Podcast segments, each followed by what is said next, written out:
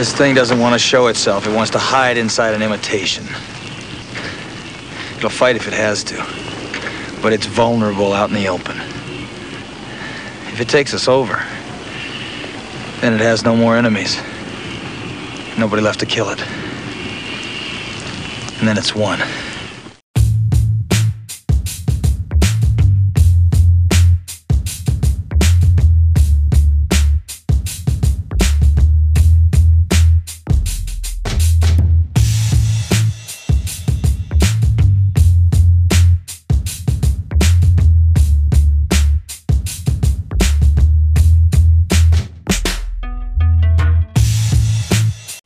Everybody, welcome back to another episode of Hoffi Coffi Cast where we talk all things films, TV, conspiracy theories, and everything else under the sun. Of course, I'm your host. And I am your co-host, Rhys Jones. and um, and we're continuing our like Halloween, uh, you know, season on the Hoffi Coffi Cast.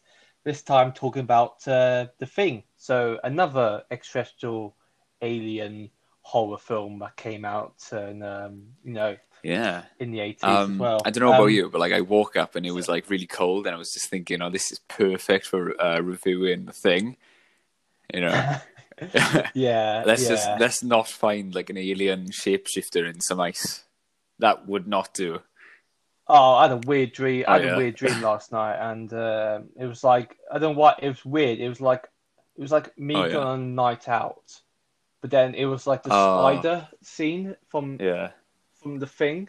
You know when it like the the guy's head just like comes Yeah. off and he formed to a spider, and I was like around my house, and I was like, oh crap! Like it wasn't like a nightmare. It was just a dream, but it wasn't. You, you get what I mean? Like it was just. It was. I was just like, what? Uh, what the hell? Like, because I watched the thing last night, just a rewatch, and I watched the um, Mm. Red Letter Media review as well, and I watched scenes of like 2011 one, and it's, it's just like, yeah, this is just like not that good, but I think that's makes the, the thing so iconic as the practical effects, and and in the prequel uh, slash reboot remake, it's like um, it's all CGI and it just doesn't work well.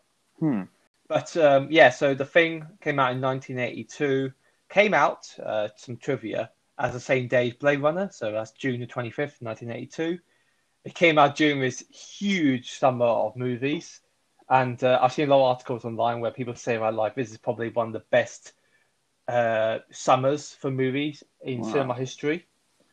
As I said, uh, we have E.T., uh, Conan the Barbarian, uh, Blade Runner, as I said before, Tron, Mad Max 2 The Road Warrior, Pink Floyd The Wall, Poltergeist, Rocky 3, and Star Trek 2 The Wrath of Khan. Wow. So it was a big summer for sci-fi movies as well. You can see, yeah. I haven't seen Um, Pink Floyd The Wall. no, I I, need to I've heard that. Bob Geldof's in it, and uh, he's really weird in it. Apparently. Yeah, yeah, No, I haven't seen it. Pink Floyd's quite quite a strange, Yeah. strange thing, isn't it? Like Hmm. that's why it works so well with the Dune, isn't it? Um, so uh, yeah, this film is directed by uh, John Carpenter, of course, who's famous for directing the Halloween film, Escape from New York, Escape from L.A., um, Go Go Ghosts of Mars, a really bad film. Um, yeah, with Ice Cube and Jason Statham. So uh, yeah, so this is uh, obviously um, there was a film that came out, um, The Thing from Another World, in the 1950s, and it's based on the short novella Who Goes There by John W. Campbell Jr. And this film, it's more focused on the source material than the 50s Yeah. version. And uh, yeah, so basically the plot of this film is um, this alien is found in the, in the Antarctic and it attacks re- American research station. Kurt Russell is the the main protagonist in it, and it looks at themes of like cultural paranoia, isolationism, the unknown, infections, and basically this thing. There's no name for it, that's why it's dubbed the thing, and it can take it can take the body of like of whoever. So they don't know who is the thing and who's not, and it's great because the thing, the actual monster, isn't in the film a lot. It's all about like the paranoia and the, the tension whether who is Yeah. actually the thing It's, and who's um, not, I think it's really good at sort of and it's great. establishing yeah. that you know as the cold sets in and you know they can't exactly stay outside you know they're forced to remain in the uh, um, in the base it's sort of just how ah, yeah just it's the question it could be anyone and it's the question that you know obviously it wants Yeah. to survive so it wouldn't admit that it was um it was the thing it would, it would just yes there and obviously you know they try and establish ways of identifying who's uh, the thing or who's infected by it. But otherwise, it's, yeah, it's like it's like just Yeah. cat and mouse. It's brilliant. and the way J- John Carpenter like direction in this film is really great, and I do love it. Like he he, he does shots like wide shots of like characters' faces, like you know that them stand there. They look very Yeah. like nervous, like uneasy, and you, you kind of guess and thinking, oh, he must be the thing, or he must be the thing. Obviously, there's like there's no Yeah. females in this film at all, apart from the chess chess master uh, wizard that uh, in the beginning. And I love it. It's like Kurt Russell basically just loses and he just chucks his yeah, um, he spills his uh, his, J uh, and B on the rocks whiskey. and, uh, J and B, yeah, yeah. I've seen um, I read like the oh, what's called like Yeah. uh, I think it was like the New York Times. I can't remember, but a review of the film that came out in 1982, and he said it was such a great. Um, oh no, what director was it? Oh no, the director of the the 1950s film basically said that like this John Carpenter's The Thing was really bad, but it's a good commercial for JB Scott. And I was just like, yeah, yeah, this Yeah. film wasn't. It was quite. It was panned by critics. at all.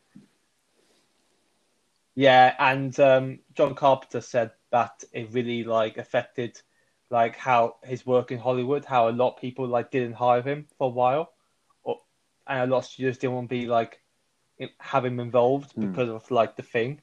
And he said basically like his career as a director could have gone in a much different way Yeah. if the film was successful.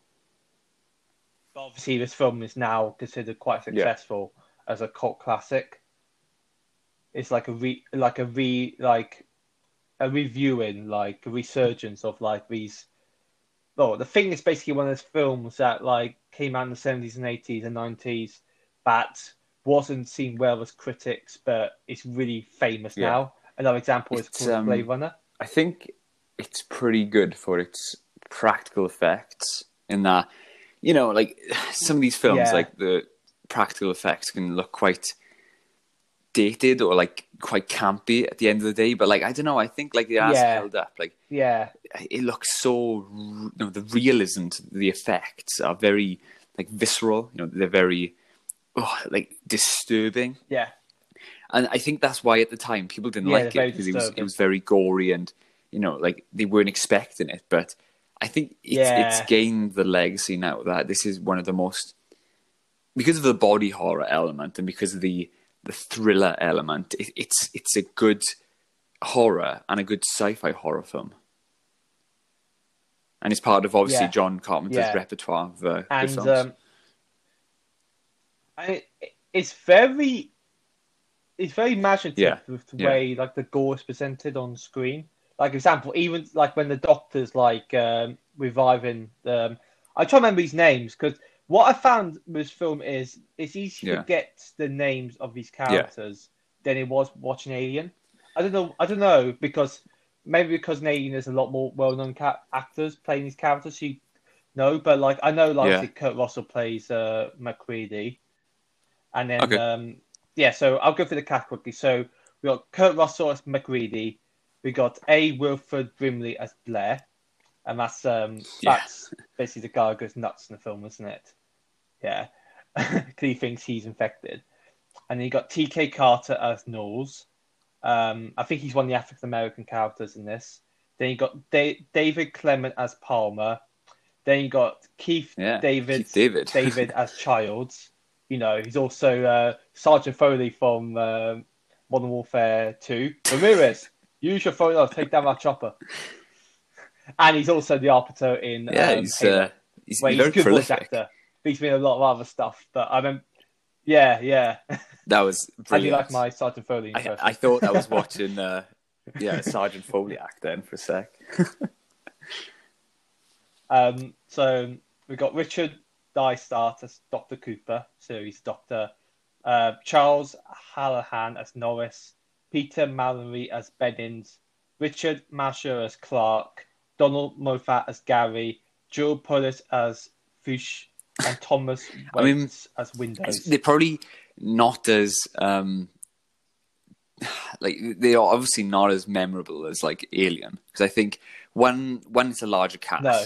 Yeah, and I think they're more memorable memorable Yeah. sorry they're less memorable because they they last you know more they, they last like longer because you're forced to sort of identify with all the characters in Alien because you need to feel that these characters are getting killed off you know like Ripley's known them for a while but in this Yeah. meant- I think I think it's I don't think Yeah. it's intentional but they're all a bit bland in that maybe except for MacReady but they're all a bit bland because yeah, they're meant to just bleed into each other, you know, and like you think like, oh, wasn't the thing Yeah. that guy, or you know, like oh, that guy, you know, it's it's very, you know, it's like the fear of the unknown. If you can't recognize someone, yeah, and I wouldn't say yeah, and obviously this is like you know this is obviously a film Yeah. where the characters are going to be killed off, so it, it's not hardly Yeah. much character development in these characters at all. Like there's no like exposition at the beginning and stuff, which I kind of which I kind of like. You don't need like like they could this film could be like two hours long and have 10, 20 minutes of like Yeah. characters get us getting used to the characters, but then that's not like yeah, we're not here Yeah. to watch the film because the Mm. characters. I like We're here to the, um, the film because like of the thing. I agree. Like it could have been like Blade Runner, where there's just massive, like it's an expo dump or something, but or narration, God forbid. But uh, Mm. I think it's good how you know it establishes that like this, you know, dog has been chased, and like the the US base, like the people there wondering, like, well, why are people like chasing after this dog? And it's this element of mystery, you know. And it is straight off Yeah. the bat, it's just like this element of yeah, mystique, you know, around like I don't know, just, just this thing that can it, it does anything to su- uh, to survive, and it's these people are forced, you know, Yeah. like to see, are forced to you know, like well turn on each other essentially because they don't know who's who's okay and who's not. yeah, yeah, yeah, and and obviously he does, does Yeah. so well with the whole Yeah. the paranoia. It makes people do stupid things. Which is literally Nice. the original Among Us as well. Who's acting Like, who, who is who is the imposter? Um, Yes, mate, if you ever got seen time, it. Watch it. The good. Pingu the thing. YouTube, it's so messy. Um, He got uh, who, who created it? Like he got like, like they deleted that video off his a, channel. He got like Um, done for it uh, because so like gory. Google that real quick. Just like But yeah, it's that that was from like the OG so, like it's so era like of, um, interesting. like oh, so it was, it was created by a fella called Yeah. Lee Hardcastle. I think it. Um, yeah, like, that was like one of the original Yeah, sort of it, um, yeah. YouTube videos, like well, like viral, you know, videos. I remember like yeah, seeing that and being quite disturbed with it. I mean, I, I hadn't seen the thing, so I was like a bit didn't know what happened. Yeah. But yeah, I, I like how Yeah, the um the animation is is brilliant. Uh, yeah, re- really cool. yeah, yeah. I mean, um, Yeah. uh, well, well, one of the Right. criticisms I have in this film is the beginning, where it's the just the shots Yeah. of the spaceship flying to Earth, and I'm like, what, one of the things I don't like about this film is, especially when they show, and obviously this one of the prequel does really bad. Is like it gives like explanation, but I, the Oh, prequel God, no. just doesn't shouldn't exist anyway. There's no need for it to exist. It's basically it's like Well, they, they call it a basically filling the prequel, but it, it acts as a remake. Film like The Thing, Yeah, yeah. Yeah. but it fails at being both. Well, it shouldn't exist in the first place because because the idea of like the ship flying the Earth at the beginning, then you've got the title credits that's like you know John Carpenter's The Thing, and then it shows like obviously MacReady and a few others finding this alien ship. Yeah, I don't like those scenes. I I, I don't like those scenes in the film. I wish there wasn't. I wish the thing could have been like anything. Like it could be an alien, it could be something else. I don't I don't like how like it's like I kind of like wish they kept it secret about what the thing is. Like showing out like as a, in a spaceship where Yeah. it came from in a spaceship. It I- shows that that, must like, be like a, a thing. an alien. but the studio are forcing in there, maybe. Yeah, yeah. But like even when they find the um, the block of ice, that seems good because you'd Hmm. be like, oh, what is this thing? And if he's been there for thousands of years and stuff, it could be like, well, this could be like, you know, like a very some, you know, like I don't know, like a Yeah, creature it's, of- it's from, ambiguous. yeah, evolution time or something like that, or an extraterrestrial. It makes you think, and the thing is obviously unknown, so yeah. making it basically have to be an alien. I don't really like it, but that's my opinion. You can disagree with me on that, but I don't like the well, scenes it- where they um, show the spaceship. It's basically like force feeding I- the the audience. Yeah, I agree. Yeah, Yeah. See the same same thing that I disagree watching Predator and having the ship yeah, go to Earth in Predator, the beginning of Predator. I don't like that. There's no point in having that I mean, scene. And kind of again, I think it's it, just like force um, feeding in in that opinion. Not the film, but like the, the casual audience will want to see Yeah. this film because it's an alien film. Uh, you know, like they want to see it because it's like, oh wow, like cool aliens.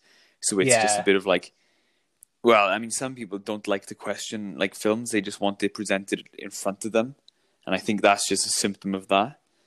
I agree. Like, Yeah. um, you know, something like uh, Yeah. The Outsider, that uh, the new like um, series based on Stephen King like uh, novel. Like you don't know what that creature is. Like the outsider, yeah, it's very ambiguous, and that's brilliant because yeah, yeah, you can project your own sort of yeah, head canon, if you you know, if if you will. Like you you can create your own sort of like theories about what it is. Yeah, what the, the thing is, if you will. yeah. yeah, And it, It's, there's um, no final form of, of the thing either. um, amorphic, A- amorphous. Is that the word? Maybe, maybe, maybe there's, there's no final form of it. Maybe it's just, maybe like, Yeah. it's maybe started off in like a body of an extraterrestrial, Yeah. and then obviously carried over. Yeah. You know, Well, going through. That's good, right? Like that, that's how it's evolved to survive. Yeah, maybe it it's not a takes final over form. forms Yeah, to fit in. You know, like Yeah. like like a, a chameleon almost.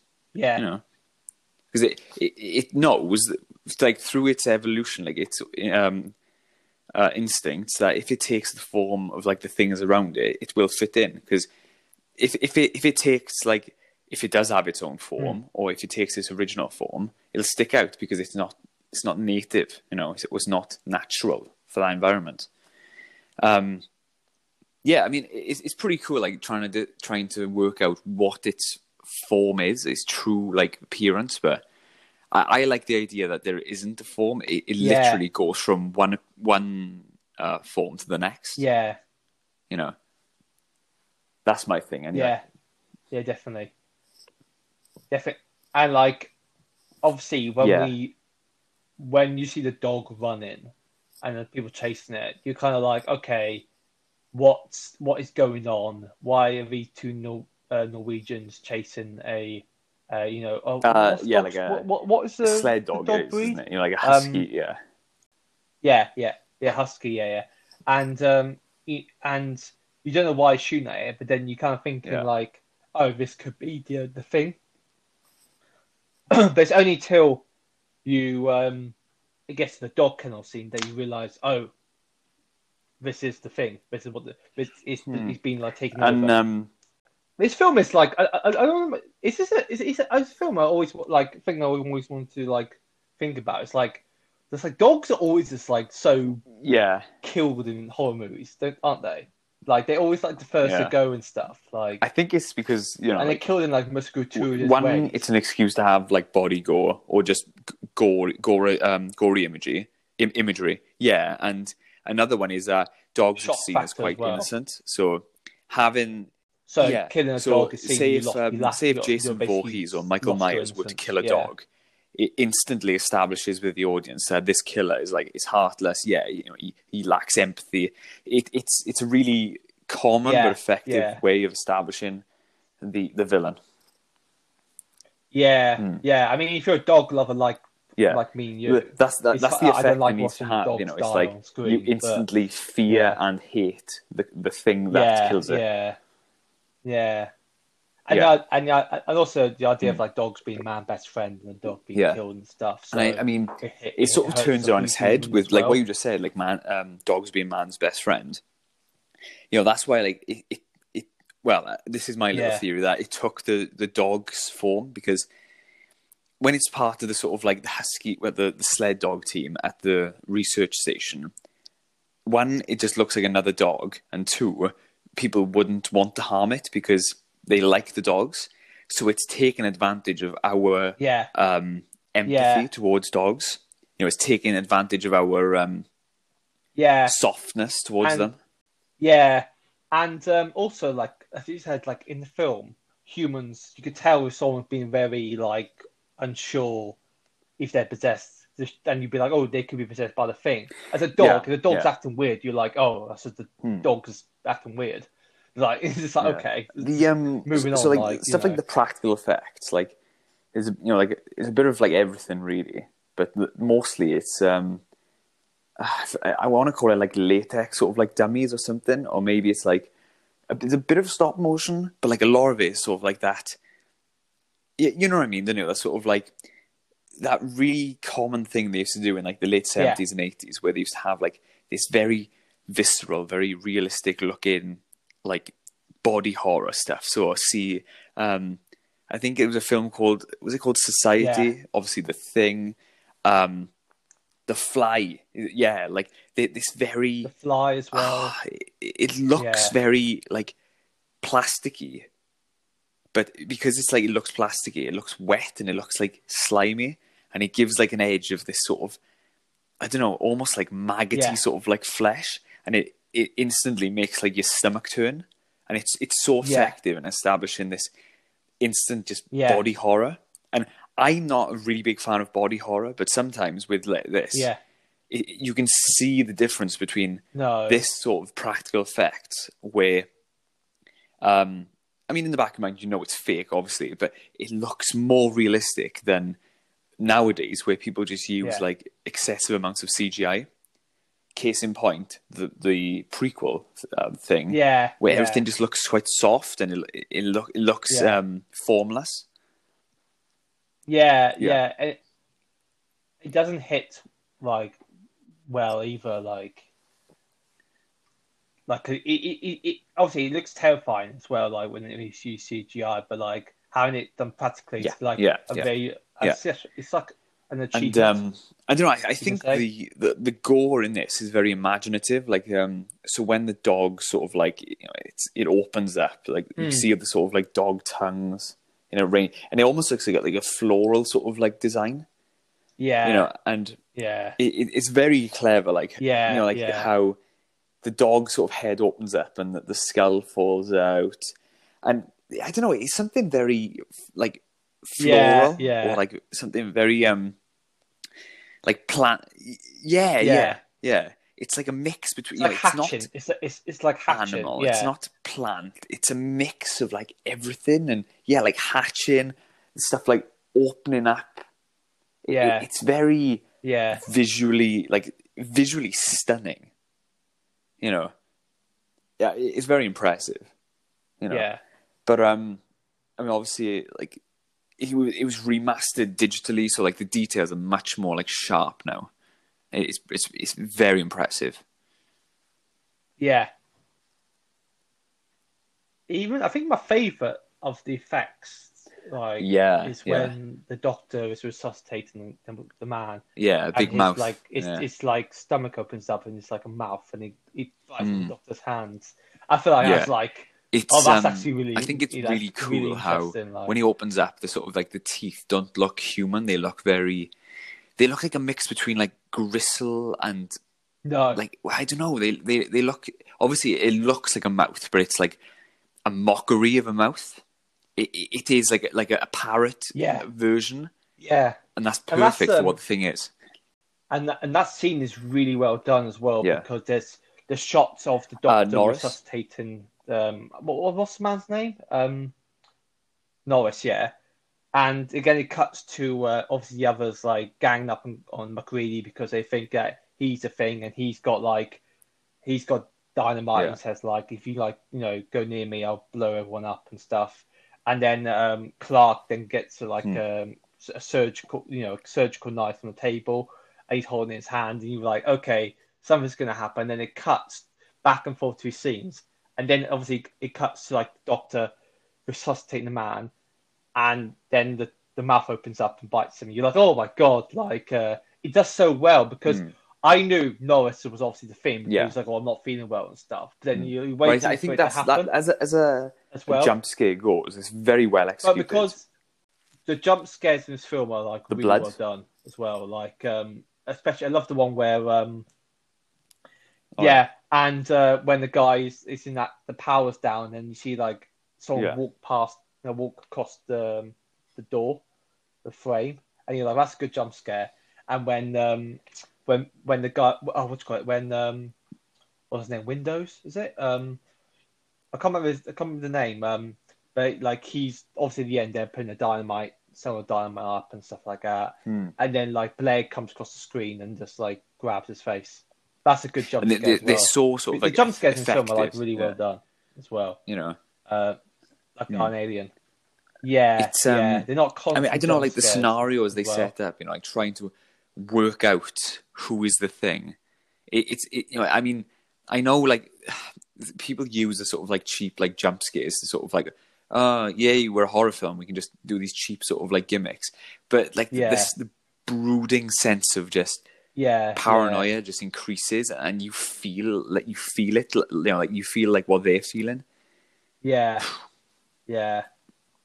Yeah, And um, it's it's interesting, especially the blood scene. It was like that's actually quite interesting because if you want to find Hmm. out who and who is when, the thing, watching it, I found myself test. like holding my breath when um, the blood, you know, like when when they um he stuck the hot needle in the blood trays.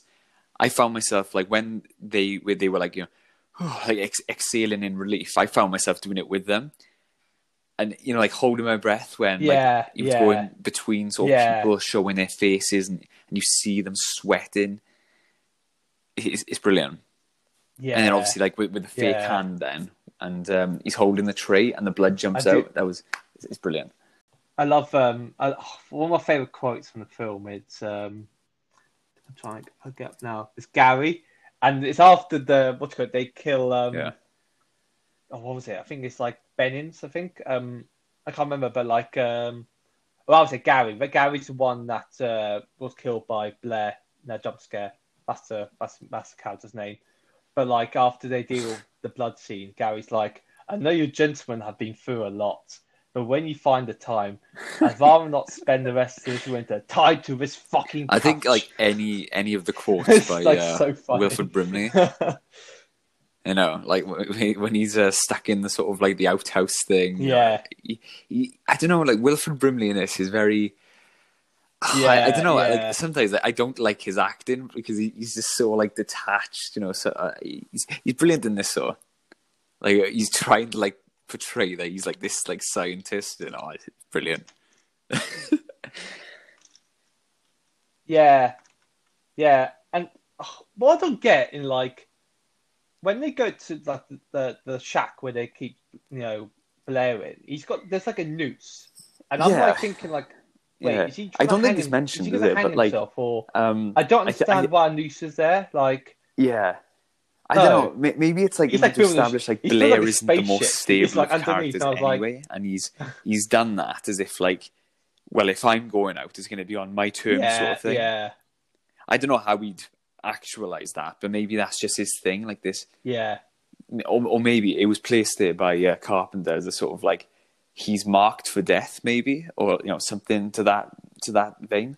There is the, he's been obviously he's been uh, you know infected with the thing, and then obviously because there's two different Yeah. forms of the thing. So they got the one they got from the dog, which um, they defeated, and then the one they Yeah. they got from the Norwe- Norwegian um, base, and then obviously two people then get infected with the with um, the uh, you know the um, the thing.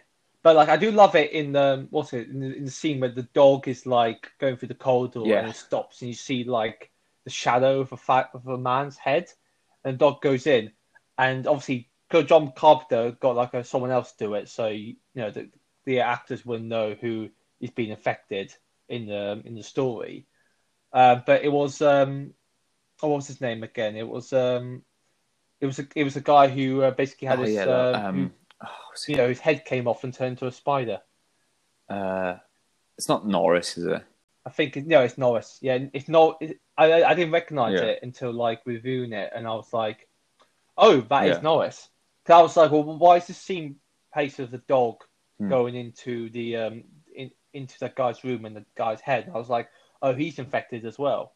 So the thing doesn't have to infect just one person; it can infect a number of people, which is interesting because. You know, if one's focused on like Yeah. dog, then you can It's, kind um, of blend into the environment and infect Uh, yeah, else. like like seeing all these sort of characters just slowly turn on each other, and um, I, I don't know really like what to say Yeah. about like you know, you know like there is a way like sometimes like in these scenes to to show who's the infected like they they show you the um I think it's called an eye an eye highlight yeah, so it's like it's very subtle, but like sometimes when it shows the person Yeah. who hasn't got a highlight, and it's almost like the, the light is gone from their eyes, they're dead. You know, so it's like oh, they they are the the infected one. It's very very subtle. Yeah, yeah. And when like Norris goes, obviously he feels a bit ill, and he's like, Yeah. you know, he's um like collapsing a bit. I was just like, he's obviously got something in him, like stuff like that, or like. At times it's more difficult than others, but yeah, using the um, like using what Mm. the idea of you put the concept of you put forward is really interesting.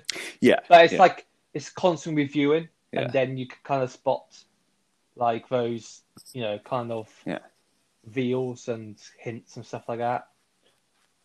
Yeah. So um, I want to go through obviously one of the big themes. I've got there's a bunch of themes we can in this film, and a lot has been like academics have spoken about this film, and you know what is basically the you know the the, the imagery, you know what you know what the approaches and stuff like that, like symbol symbolism, and uh, one of the big Hmm. well, a lot of themes in this, and I put some of these down is Cold War paranoia and uh, paranoia of infections, isolation, and also the pioneers encountering the unknown. And this is how it links to Alien, the latter one, because because obviously Alien's about pioneers, you know, going going off and they encounter this planet Yeah. and stuff, and then they encounter the unknown on this planet that they can't defeat, and it's like someone they we haven't encountered forever. So don't, you know, it's, re- so they all look, you know, lose to this creature.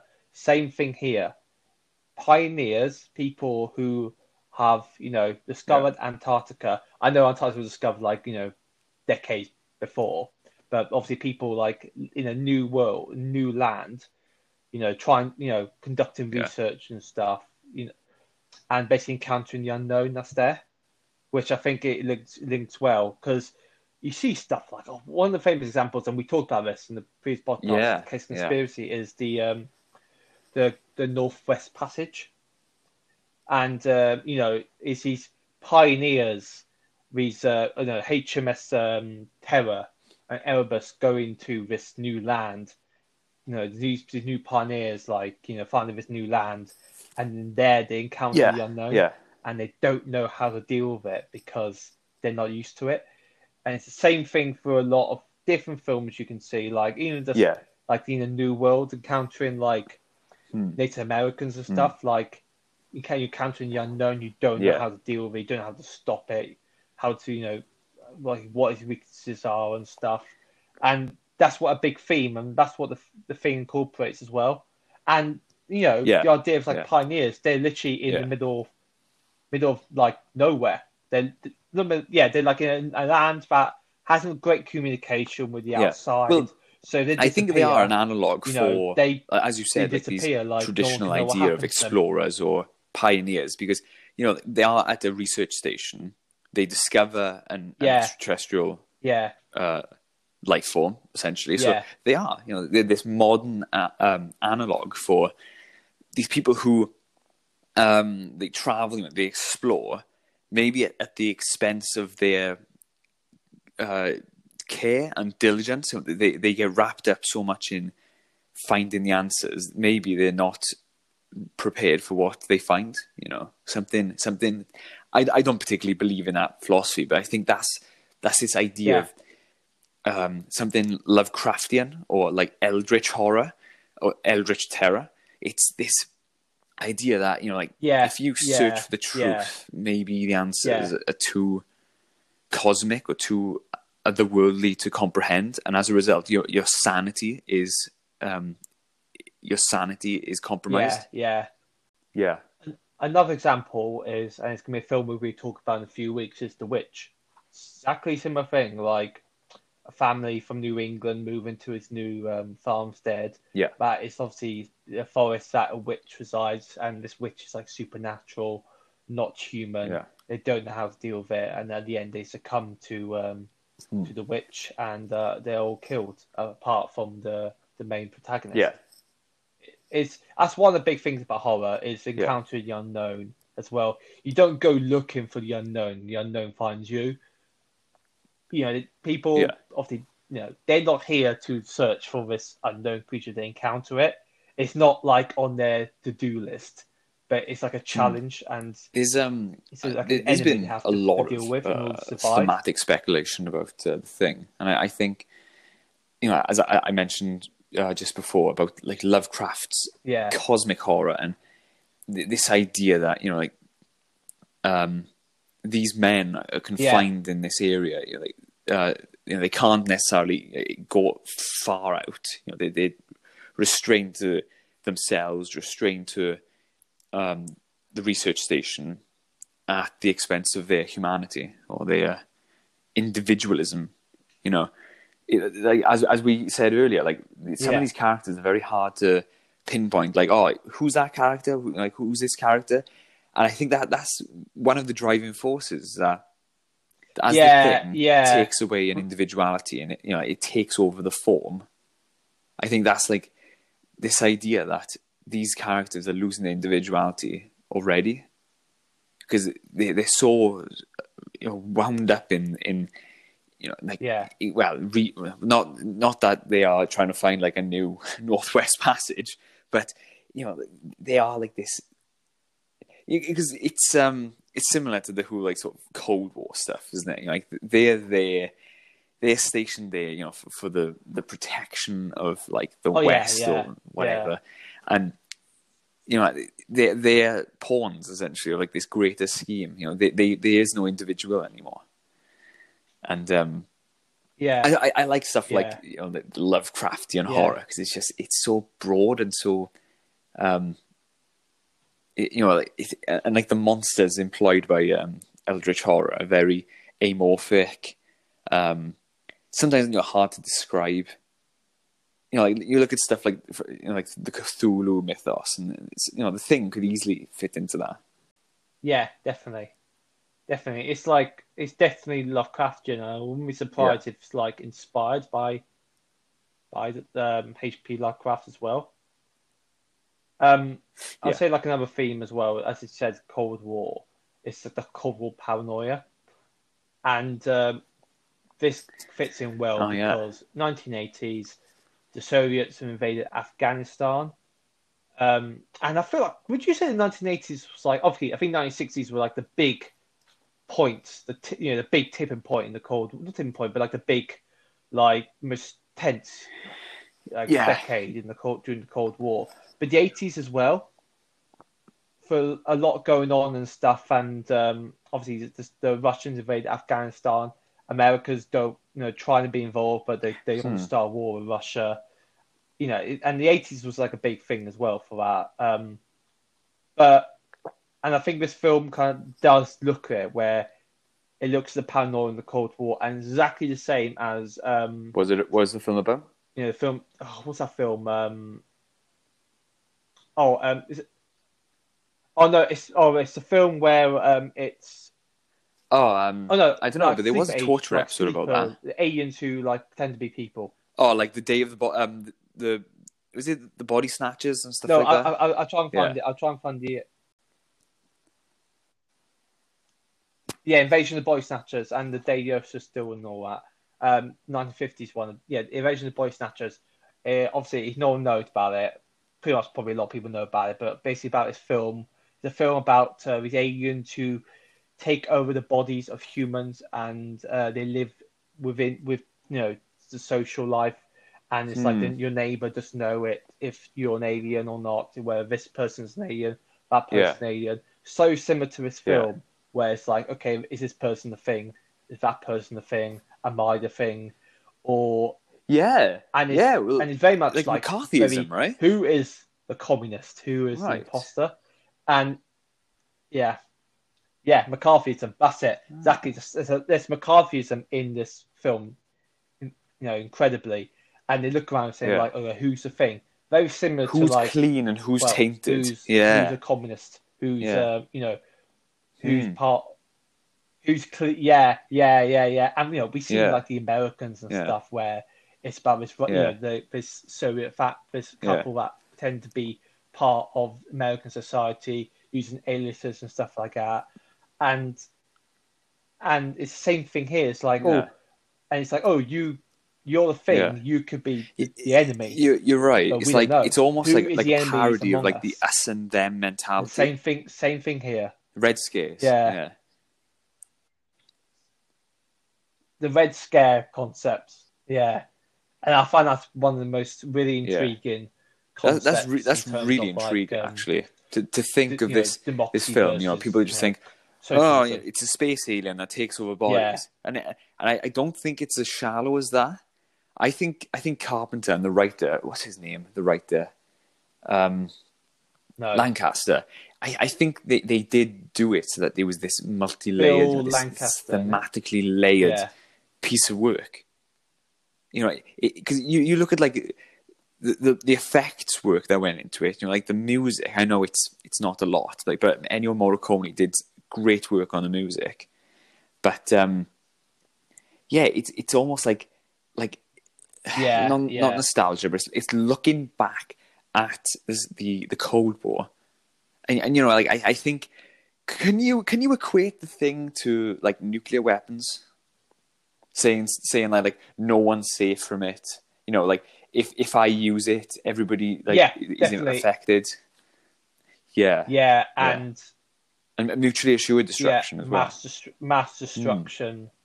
Hmm. Yeah, yeah.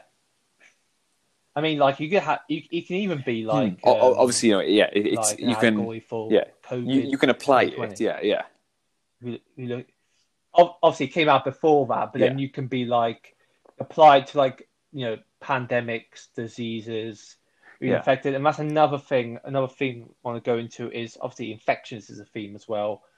It relates Oh to yeah, paranoia. the, the and one hysteria of the biggest around things that uh, happened in the HIV. 80s Yeah, infections was the AIDS epidemic, where you, where yeah, where people were like, oh, you know, the homosexuals have got, you know, the, the AIDS and stuff Hmm. like that, or this person has got AIDS and stuff, and you kind of like, I don't want to catch it off you. yeah, Same thing with like obviously COVID right now. It's like you don't want to catch COVID off someone else. But um, the AIDS thing was big, and I've, this is definitely like another allegory for um, the AIDS epidemic in America, where um, obviously I think it did didn't know where originate in, come- in it- monkeys. Yeah, AIDS came from monkeys, wasn't it? That's uh, what the um.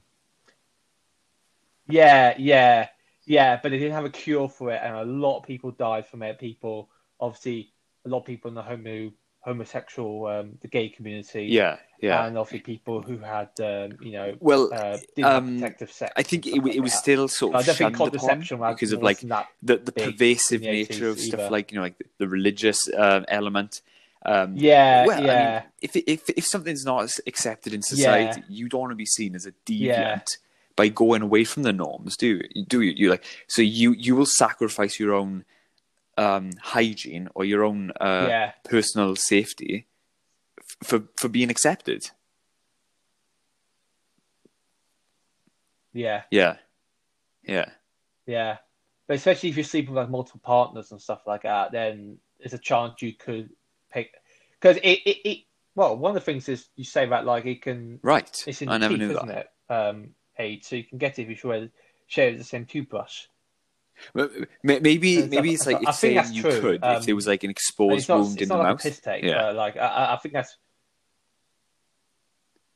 Yeah, yeah, yeah, yeah, exactly, and uh, you know, and um, yeah, this obviously Yeah. this film you know talks about like oh who's infected and stuff like that, and you kind of want to stay away from that person who's infected.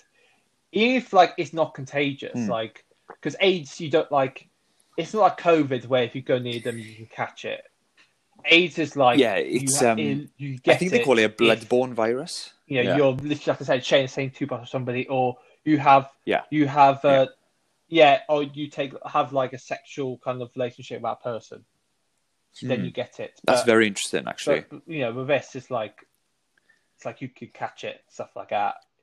And With, with a thing like you, you can catch it from somebody, and it does. People, you know, one person is a thing, they give it to somebody else, and that person then becomes a thing and stuff like that.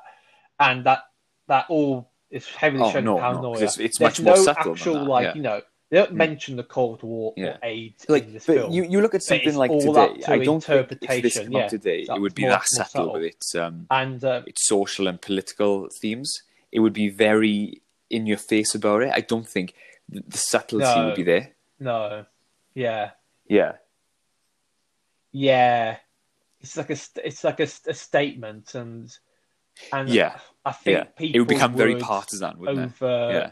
you know emphasize the film as well that came Mm. out, where yeah, it'd be like this is a film for co- about COVID and stuff like that, and really Mm. like that's one of the things like the, the just the director wanted to be associated with COVID and stuff like that.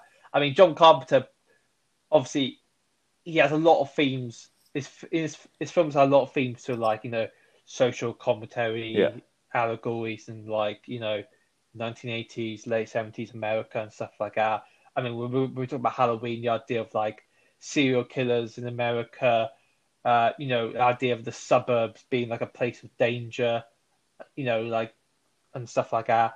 And the idea is like it's gone away from the uh, you know the the backwards horror to like urban horror, and you know that Halloween like in the late seventies eighties you know serial It- killers. it was- it was big thing very, America. um, people kind the, of the hysteria it became in like- the like a public trend in the public zeitgeist well. was there yeah yeah yeah yeah yeah Hmm. yeah yeah and obviously you know Mindhunter looked into Yeah. it as well where you got uh, Ed Kemper Ted Bundy Charles Yeah. Manson's all, all that um so well we'll, we'll talk about Halloween when we get to it uh, a little bit more but for the thing it's um it's definitely Yeah. like the idea So, of um, paranoia do you want to move on to the music and um infections as well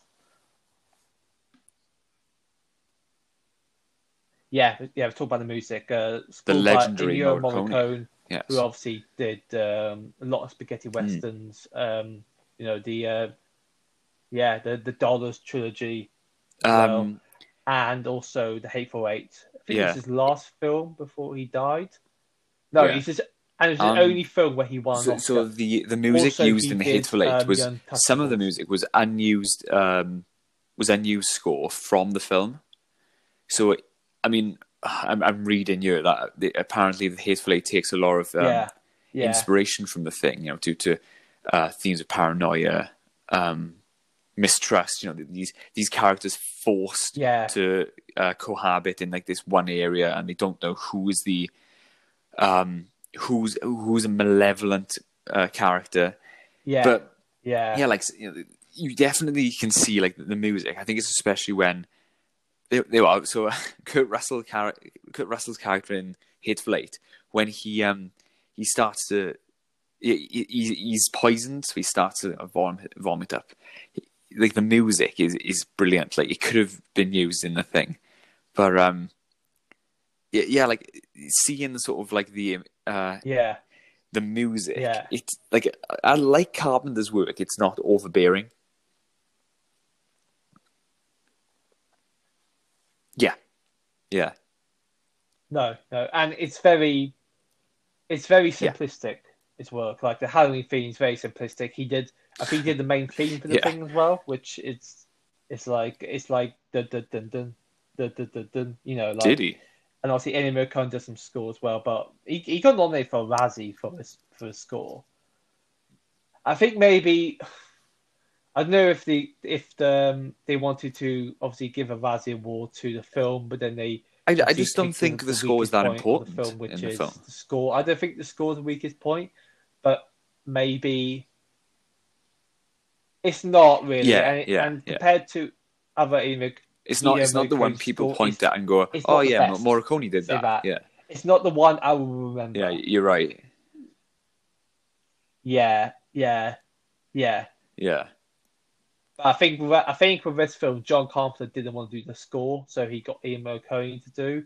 And I think what happened was, um, Ennio Morricone did the score, but the film was still in production. They were still trying to finish off stuff. Hmm. so he told like John Carpenter, "Okay, just put my film Yeah. in whatever scenes Oh, that you cool. think is suitable in." but um, and I think John Carpenter Uh, like, so a nice bit of for trivia the, for you. The uh, like the thing only, is like, screened annually at the Amundsen Scott South Pole Station.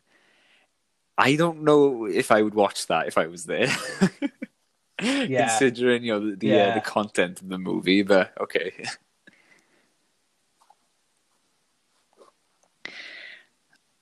Um, oh, I don't know. What would you think I think it'd be very boring. working in the Arctic Research And- and Do you very cold. it, or...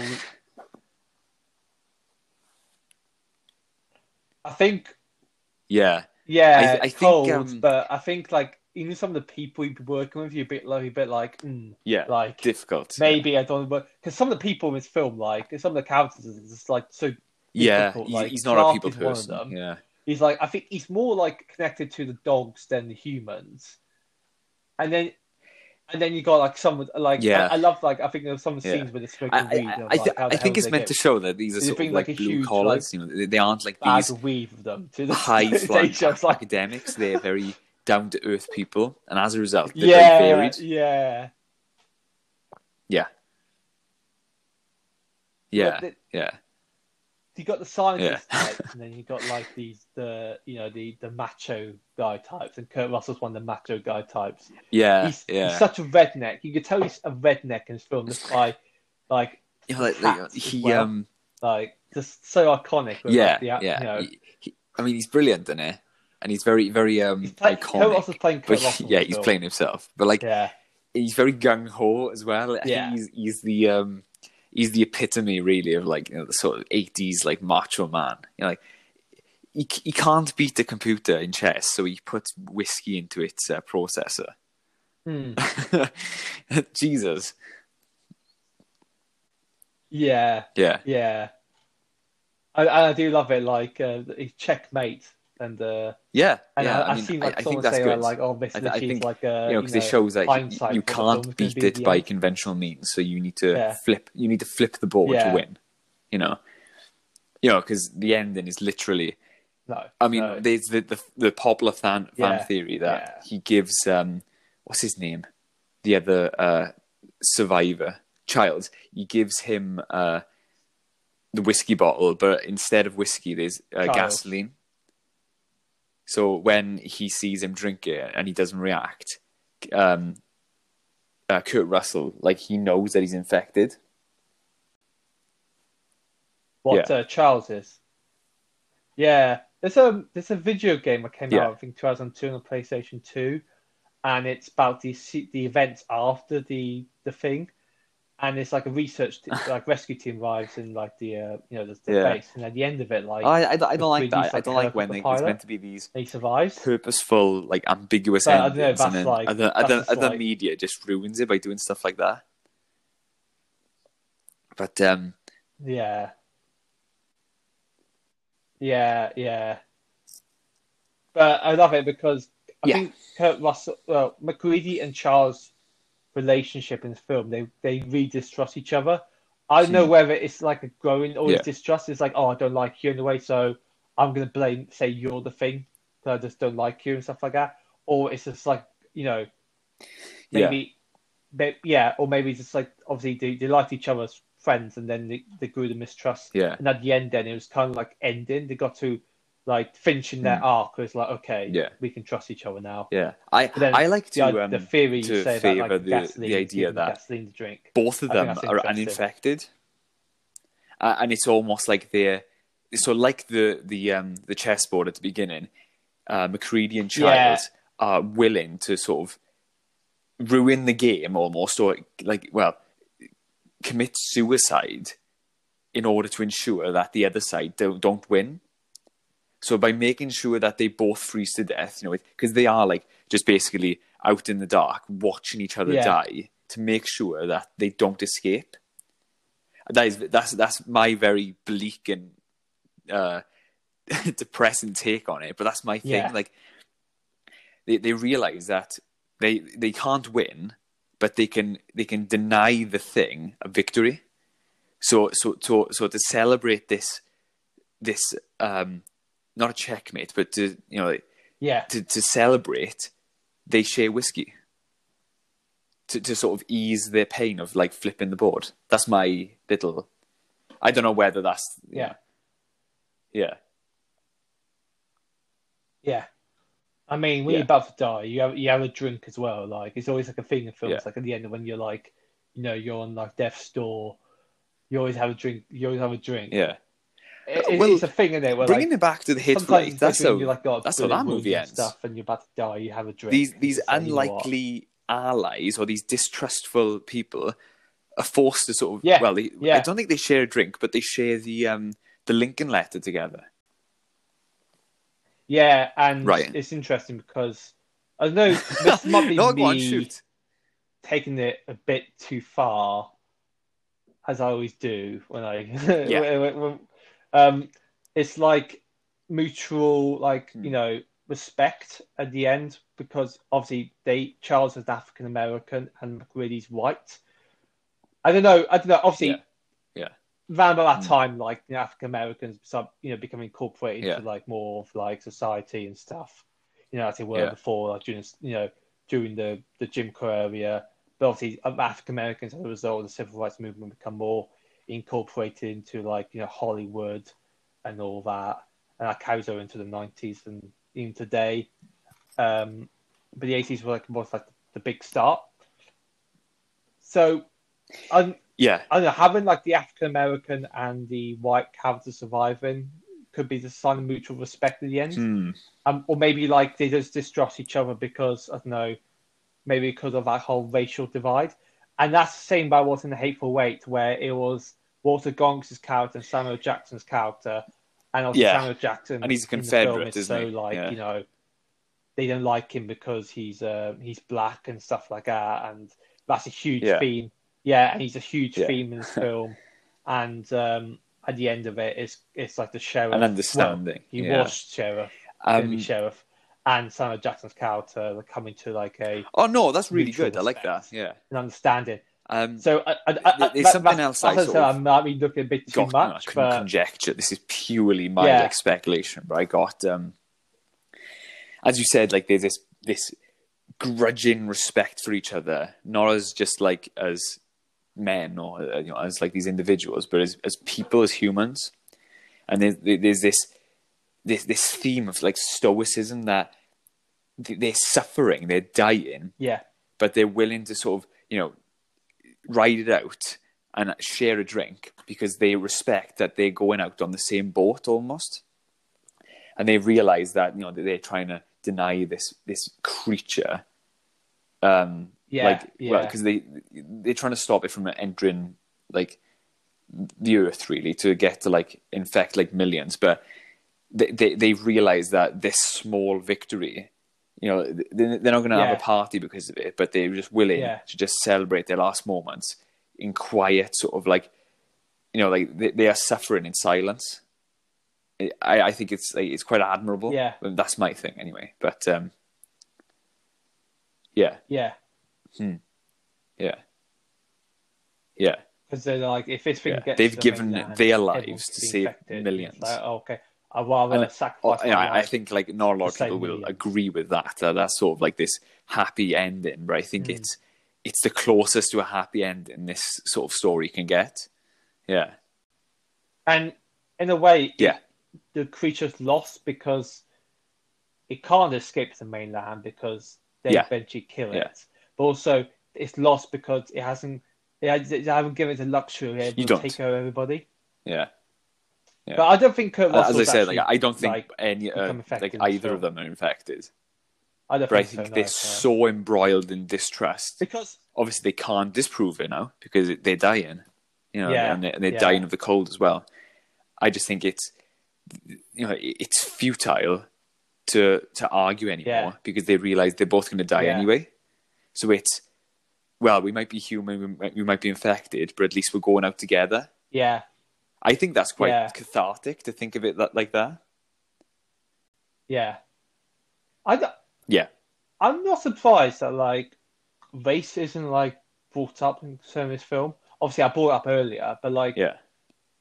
like, and obviously, like you know, there was always like, um, in especially in the '60s and stuff, that there was always paranoia about like African Americans venturing into like white neighborhoods Yeah. or taking up, you know, jobs for white, you know, white people jobs and stuff like that. Become more integrated in society Naming no names. and obviously people like white so white people like you know maybe like republicans or something um yeah, well, it's, it's the no whole. no no no Yeah, they're probably very yeah, like yeah. paranoid they're like oh they're gonna come over and like you know and uh you know take our jobs and stuff and yeah yeah yeah same thing like you know hispanics now in america and stuff like that so you know like when they're all and obviously i don't think don don carpenter wants to make like make like an allegory of, racism in this film. I don't think it's about that because each character, even though they you know they don't trust each other, they have like they respect like um, you know the eth- ethical people in the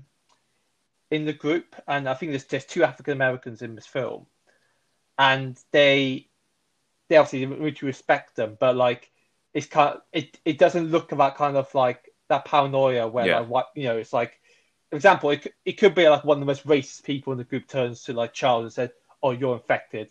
Oh, why? Because you're, you know, you're African American or you're black. You know." But it's, it's not like that. But I'm surprised like Yeah. race isn't the thing, and maybe because I'm just literally just it, it adding more Hmm. to my kind of like idea of the ending of the mutual respect between Charles and MacReady. But maybe if you look at Cold War paranoia, maybe you can look at like race paranoia. But I think Yeah. that's more. Yeah. But I don't think that's more of a thing. I think that's more seeing something like District Nine, makes more focus of that. But I would say that like um, if you're some, if you want to look at this at, at the thing through the lens of race, racism, and um, you know, like ra- race paranoia, you could do it. But if you look more deeply into it, but I don't think that's Yeah. Car- John Yeah, Carpenter's it, kind it's really interesting. aim. Yeah. I think it's more focused on the- the Cold War paranoia. But do you see what I mean? Like, uh, because obviously, white white paranoia of African American other ethnicities coming, you know, now that like Jim Crow laws are done, civil rights movement, more African Americans and Yeah. Hispanics integrating society, and you know these Yeah. white white Anglo-Saxon Protestants and stuff like Yeah. that, or like you know these people who's like white supremacists and stuff like that. They can be very like Oh no, you know, paranoid about no, oh, they, you're, you you're know, saying they're the gonna opposite. li- Yeah, yeah. live in our streets and stuff like that. I'm not like I'm not I'm not being racist at all. I'm just I'm yeah. seeing what oh, other no, people it's I'm ve- saying. very yeah. interesting to think that. Like, Yeah, I, I don't yeah, really so think that- it was in the what- the what writing or like the production's head to I mean, to inject to inject that theme. But Yeah, I think it yeah. could it could have it could well have been implemented. no, I no. think. Like if you had like a racist one, like a you know like a race person that group that does not. Um, I don't know. Wait, is there a part where um, oh, what's his name? Um, where one of the characters doesn't want to meet uh, to um, you know, Yeah. team up with like the black man, one of the African Americans. I think I think there is. I'm not sure. It could or Yeah, I, I, I, I, that's- I'd imagine to just be just like general, just want to team up for him. There's no like race part to it. yeah, But yeah. if they had like a like a racist man there, Yeah. like, oh, I'm not going to be, you know, it's the African Americans they're infected. Yeah. And it's like, I oh, don't know, I- I think that would have, um, that would have, like, kind of ramble Uh, like, ruined the the illusion of the film That's because when you can bring race into it. like I don't know, you you have to be a really big think- racist to worry about race when there's an alien like shapeshifter coming after you. Yeah, but there's so many films I've seen where like it's Yeah. like you know like for example, well, one of the one Oh, was that's it, the in first episode, right? Countries episode one where Yeah, the deputies have to team Yeah. up. Well, they have to survive I know, with right? the African Yeah. American characters, and they're like, "Oh, I don't trust that." Yeah, I don't trust them and stuff like that. And you're like, you're literally about to be killed by these Yeah. Lovecraftian monsters. I, th- I think it's just the right thing. Just it wasn't like, it wasn't place. Like, focusing too but yeah, much on I, I see what you mean. Yeah, I mean, Keith I David was- just he's brilliant in this. Yeah. yeah, and like I don't know, like by, by the end, I don't think Yeah. matters, you know, what type of person they are. They just die in, you know. Well, I mean, they've they've saved, you know, they, yeah, I mean, they've saved the world, but like, you know, the- no one's No, gonna no, yeah, sing their die, praise. yeah, you know, yeah, no one's gonna And make statues because have, of them. they have to survive. Yeah. Yeah. Well, I mean, they're just content that the world will live in this. The world will will continue to no prosper one's and stuff know. because Uh, of their actions. I think it's very selfless of them. Um, and also, um, I want to talk about like the everything coming full circle Yeah. as well, with terms of like how they defeat the thing, because at you know when they investigate the Norwegian base, everything's burnt down. Yeah, and you could tell by like okay, some either a fire happened here or you know something to do with fire, and everyone's dead. And then at the end of the film, you realise obviously MacReady's, you know, we have to keep it hot because it's you know, destroy the generator, so he wants to like kill us off. And he, obviously, Yeah. this thing harbors on coldness. Yeah, well, So well, our fire, is like a surefire. Um, oh, no pun intended, but it's a surefire disinfectant. Fire you know, kills anything, Get killed by fire. anything and everything. Yeah, yeah, exactly, exactly. And at the end of the film, obviously, they throw like um, what was it Molotovs, like you know, like uh, dynamite, and they blow up the base. And at the end of the film, the base is on fire, and you're like, okay, Hmm. this you could probably guess this will happen to the Norwegian base, how they were trying to kill it as well. So it all comes kind of full circle.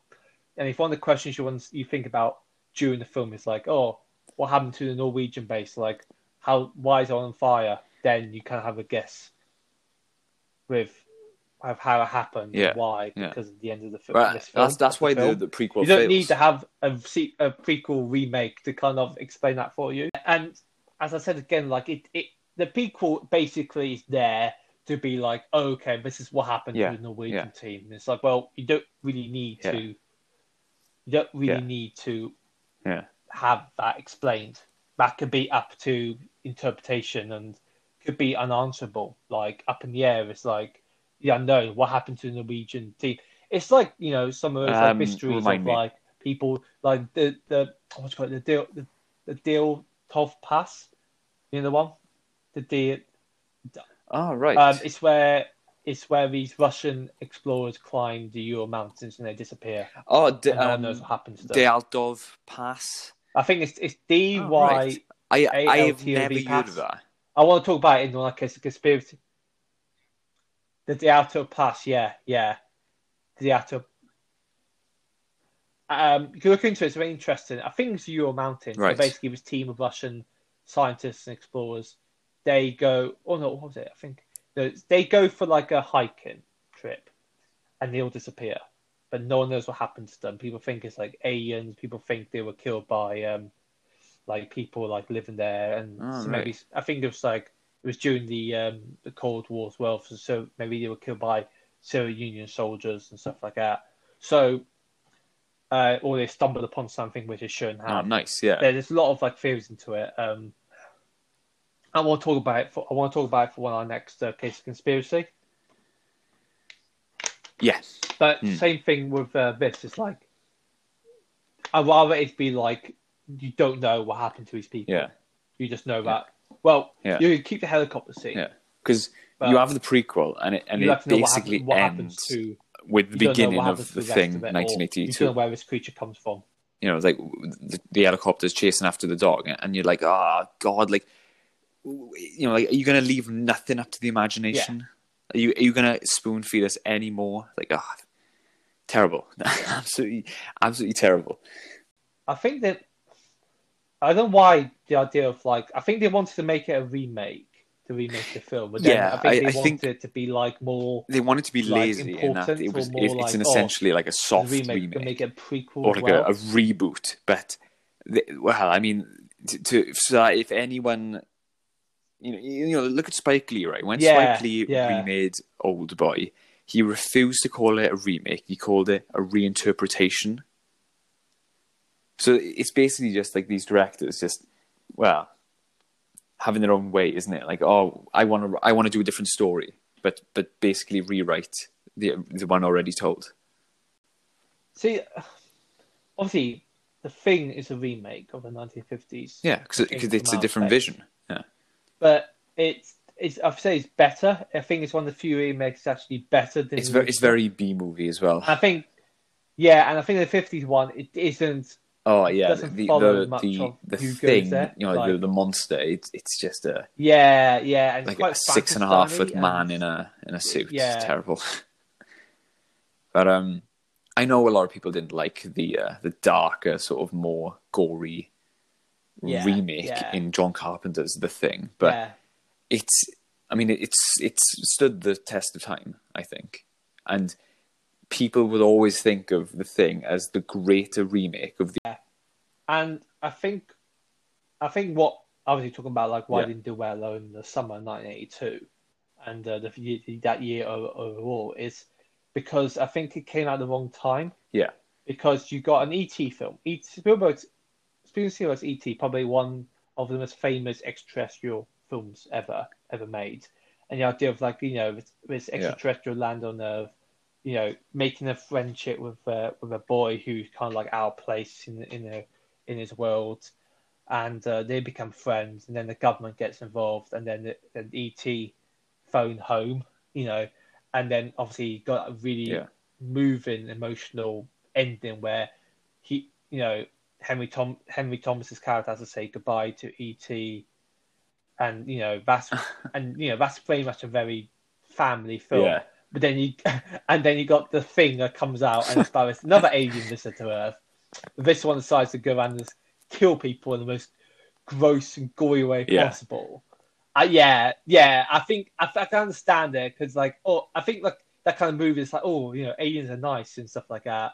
And then you have this, and obviously later on though, Hmm. there's been a lot more films where you see the like the negative interpretation of an alien, how demonized and how terrifying it can be. It's a lot of like you know horror sci-fi films, but I Oh, think it's because Yeah, I, I totally agree. Yeah. of like even I think like Alien might not have done well if it came out at the same time as ET. Hmm. Yeah, but like because the thing came out the same summer as ET, I think that's one of the reasons. Yeah, and I mean, I, don't think in I don't think people would go and yeah. see like what, what's the targeted demographic film of the thing? about an alien coming around and killing people. They will go and watch Yeah. a film about. Whereas like- you look at ET, the ET is a family film, right? I would say Yeah. adults definitely, but so, Yeah. I think I It, think it, it it's was never who- destined to be more popular than ET. Also, people who are fans of John Yeah. Carpenter just and people just due like to fans the the, the, the pure premise of the film.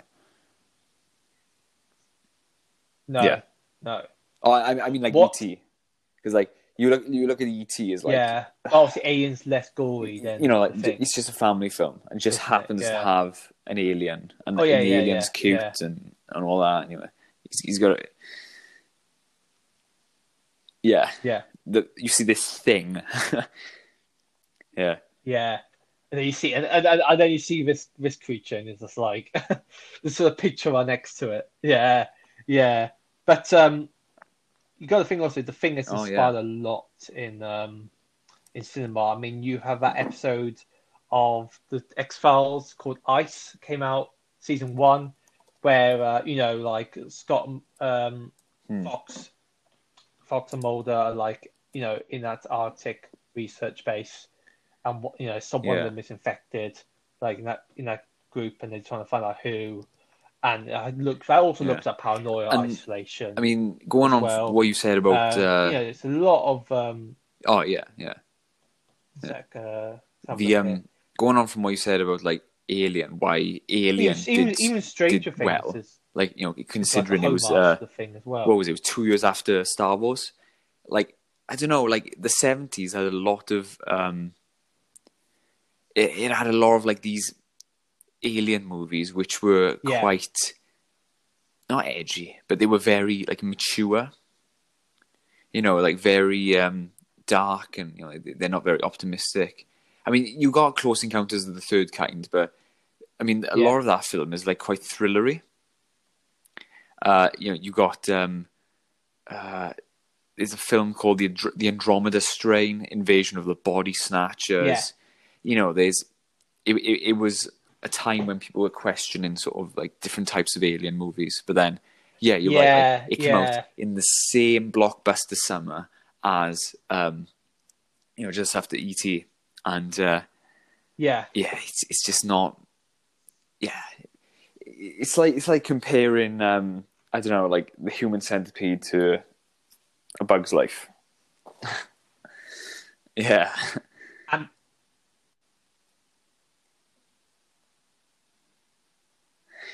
yeah, if I came out during the same same time, yeah, yeah. Or um, and also it came out during like Star Trek Two as well, Tron. This was a good year. Blade Runner as well, Hmm. Mad Max Two. Yeah. I want to say Rocky Three. Yeah. Is, no, Rocky Three's alright Hmm. actually. And then you got Poltergeist as well. yeah. I find uh, the sci-fi and, and like the supernatural has always been kind say, of um, has I gone need to hand in watch, hand. Uh, I need to watch rewatch Poltergeist. Um, s- sorry, yeah. Oh, nice, yeah, Yeah. Oh, yeah, brilliant. quickly, um, I want to talk about the cinematographer, right? So the cinematographer is obviously the sim, you know, the way it's shot is beautiful in this film. So it's uh, obviously Dean Cundey did um, is a cinematographer, and he did um, well. Let's go through. Uh, let's go through his IMDb. So he did obviously he did the thing. He did Back to the Future. He did Halloween. Um, Escape to Oh my New god, York, he, he did Hook as well. um, uh, a few psycho films, Romance in the What? Stone, so Big Trouble in Little China. He did a lot of, yeah. Who Framed Roger Rabbit, Roadhouse. But guess what? He also did Jack and Jill.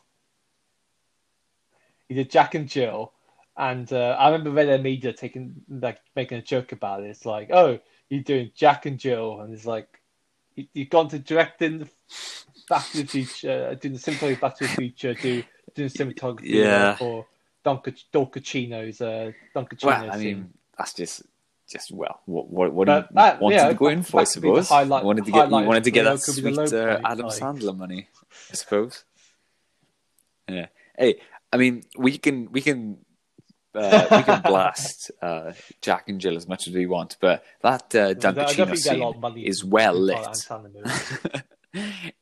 you can't say anything about the lighting. oh, I, I, I think even Adam Sandler just wants to forget about it. It's, it's so bad. I think everyone that part of that film, that scene, must be having like PTSD right now. Yeah, Just from doing it. I think Al Pacino's just like thinking like, how the hell am I like getting to do it? Because I know what like it's a thing where like oh yeah, like certain like yeah. there's a thing where like It's certain stars are doing these really Yeah. bad movies. Like I remember Rob, Hmm. uh, Robert De Niro's doing like Bad Grandpa, God. and you Yeah. you've seen Bad Grandpa with Zac Efron, and it's just so cringy. It's like Robert De Yeah. Niro like flirting with like a twenty year old girl and stuff like that, and it's like, okay, this would be like really interesting looking at like a mafia mob boss in Yeah. like in the nineties, but not now. It looks it looks very like pedo-ish and very just Um, creepy, but you I don't know. I I, Um, uh, I can't think of anything really. So, um, anything else you want to talk about with the, with the thing? Because, um, Oh uh, no, yeah, no. uh, yeah, but I just feel like Yeah. it's a, I don't think the prequel. I don't think they should make another remake of this film. I think it's, and if they do, maybe just go back to practical effects. I mean, Halloween, the new Halloween film, obviously John Carpenter. He's still Yeah. alive, I think. John Carpenter. He um, obviously he helped in the making of the new Halloween film, the one with uh, David Gordon Green. Hmm. Yeah. I mean, it looks like he's going back and you can into uh, like, so if they ever do like a thing remake, have like John Carpenter involved Yeah, and make it actual practical effects because you know yeah.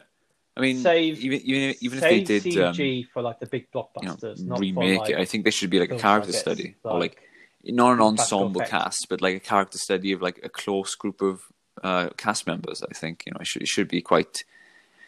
You know, I mean, Yeah. I don't know. You, you give it to someone like, um, uh, what, what's his name? Uh, Denis Yeah. Villeneuve, or like the the guy who did Joker. Jesus, that that'd make a really good uh, the thing.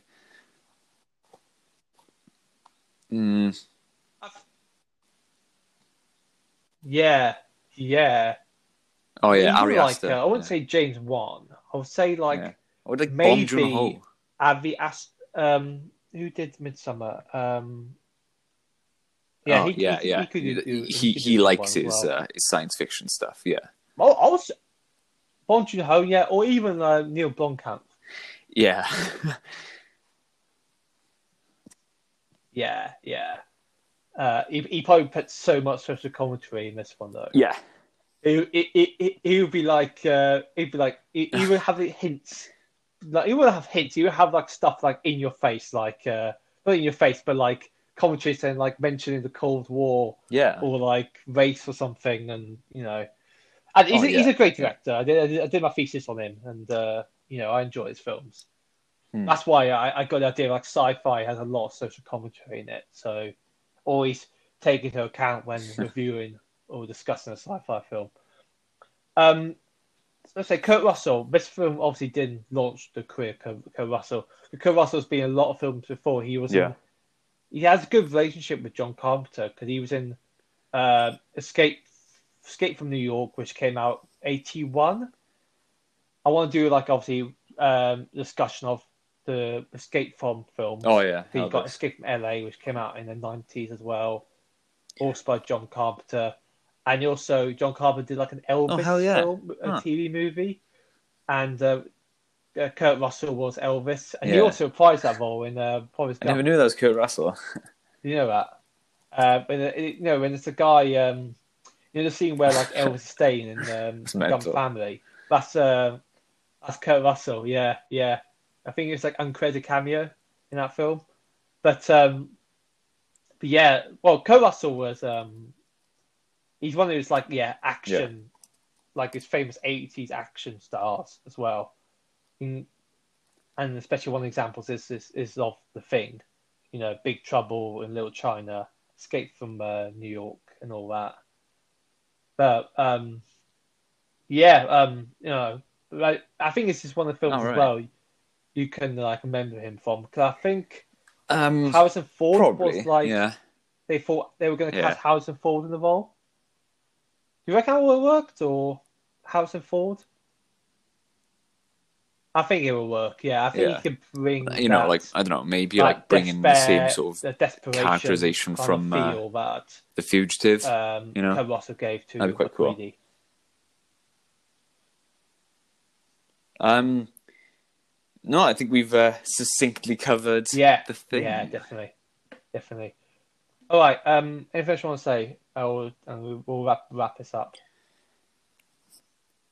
Yeah, that's great. That's great. And actually, yeah, Yeah. this film is uh, It's, it's yeah, it's repulsive. um, it's not a film that I'll watch a lot, lot again, but maybe because like I don't know the gore. I think the gore's great, but like Yeah. it is like it does like disturbing. Yeah, yeah, and um, but you know I can watch it again and still enjoy it. Uh, still think it's a great eighties sci-fi classic as well as a whole a great eighties horror classic.